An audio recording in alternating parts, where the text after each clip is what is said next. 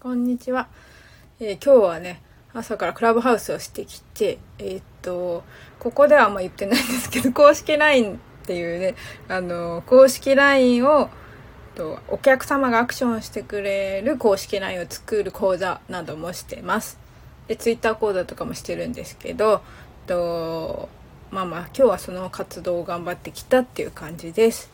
うんとクラブハウスだいぶねちょっと夏休みが明けてやり始めてるんですけどとそうそうあのタイプ1と9なのでねあのやるって決めたらやるんですけどねでもやらないっていうやるって決めるまではちょっと時間かかったりするんですけどタイプ9の面で言えば面倒くさいなとか やる気ないなとかいろいろ思うんですけどタイプ1がねあの頑張り屋なのでね頑張り屋が夏休み終わって引っ張ってくれてる感じです。と今日は、えっと、タイプ何しようかな。ここで何話したか。なんか最近いろんなところでライブしてるんで何喋ったか忘れてるんですけど。うんとここではタイプ4、まあ、同じことでいこうかな、うんと、タイプ4芸術家のお仕事について、えー、とお話しします。そうださ最初にちょっとエニアグラムエニアグラムは古代ギリシャより伝わる人身把握術っていうところで人のタイプはね大きく9つに分かれます。でエニアグラムの面白いところは誕生日いらないスピリチュアルな能力なくても相手のことがこうじゃないかなってタイプが分かってしまう心理学になっております。でタイプ4は芸術家っていうところで芸術家の人は本当こう気分の上限、えーと、自分の方に感情が向いている人っていうところでとやっぱりこうね自分の感情に結構振り回されるかなっていう感じです。自分の感情がこうね上下するんですよね。なので上がってる時はすごいこう盛り上がってねテンション高いけど下がってくるとめっちゃドヨーンっていう感じのあの暗闇に行ってしまうような感じですけどうんと分かりやすいところでは最近ねよく言ってる、うんと、野口さんだ。そうそう。あの野口さんだなと思います。ちびまる子ちゃんの。なので野口さんのクックックックっていうなんかだけどお笑いがすごく好きで興味の対象はすごいこうはっきりわかるっていうかそういうところがタイプ4っぽいなって感じております。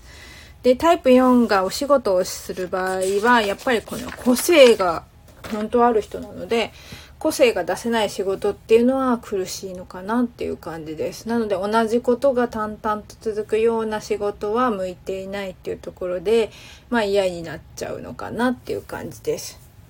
だけどその4の成長の先って、えー、と1の頑張り屋の完璧主義なので割とこうスイッチが入るともう一生懸命頑張ってコツコツするっていうかその完璧性を求めるし真面目に働くみたいなところも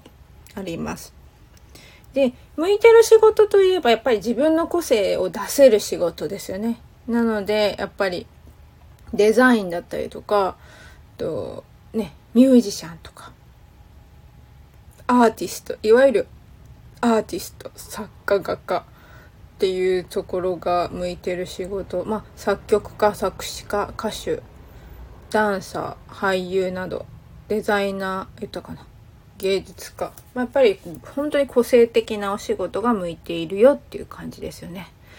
なのでまあある意味この風の時代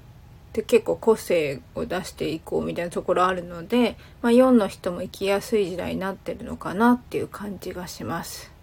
なのでやっぱり自分のそのなんかオリジナルな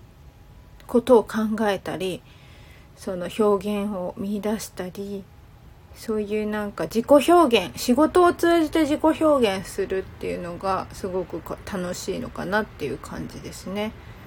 なのでやっぱりそういう仕事なのでチームでね仕事をするっていうことに対して馴染めないって感じちゃう人もいるみたいです。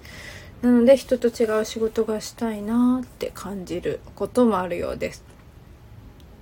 なので本当タイプ4タイプ4の人ってこうみんな落ちるとまあ本当にこうねネガティブっていうか自己否定っていうか暗闇に入っちゃうぐらい責めてしまう傾向があるのでとまあ明るい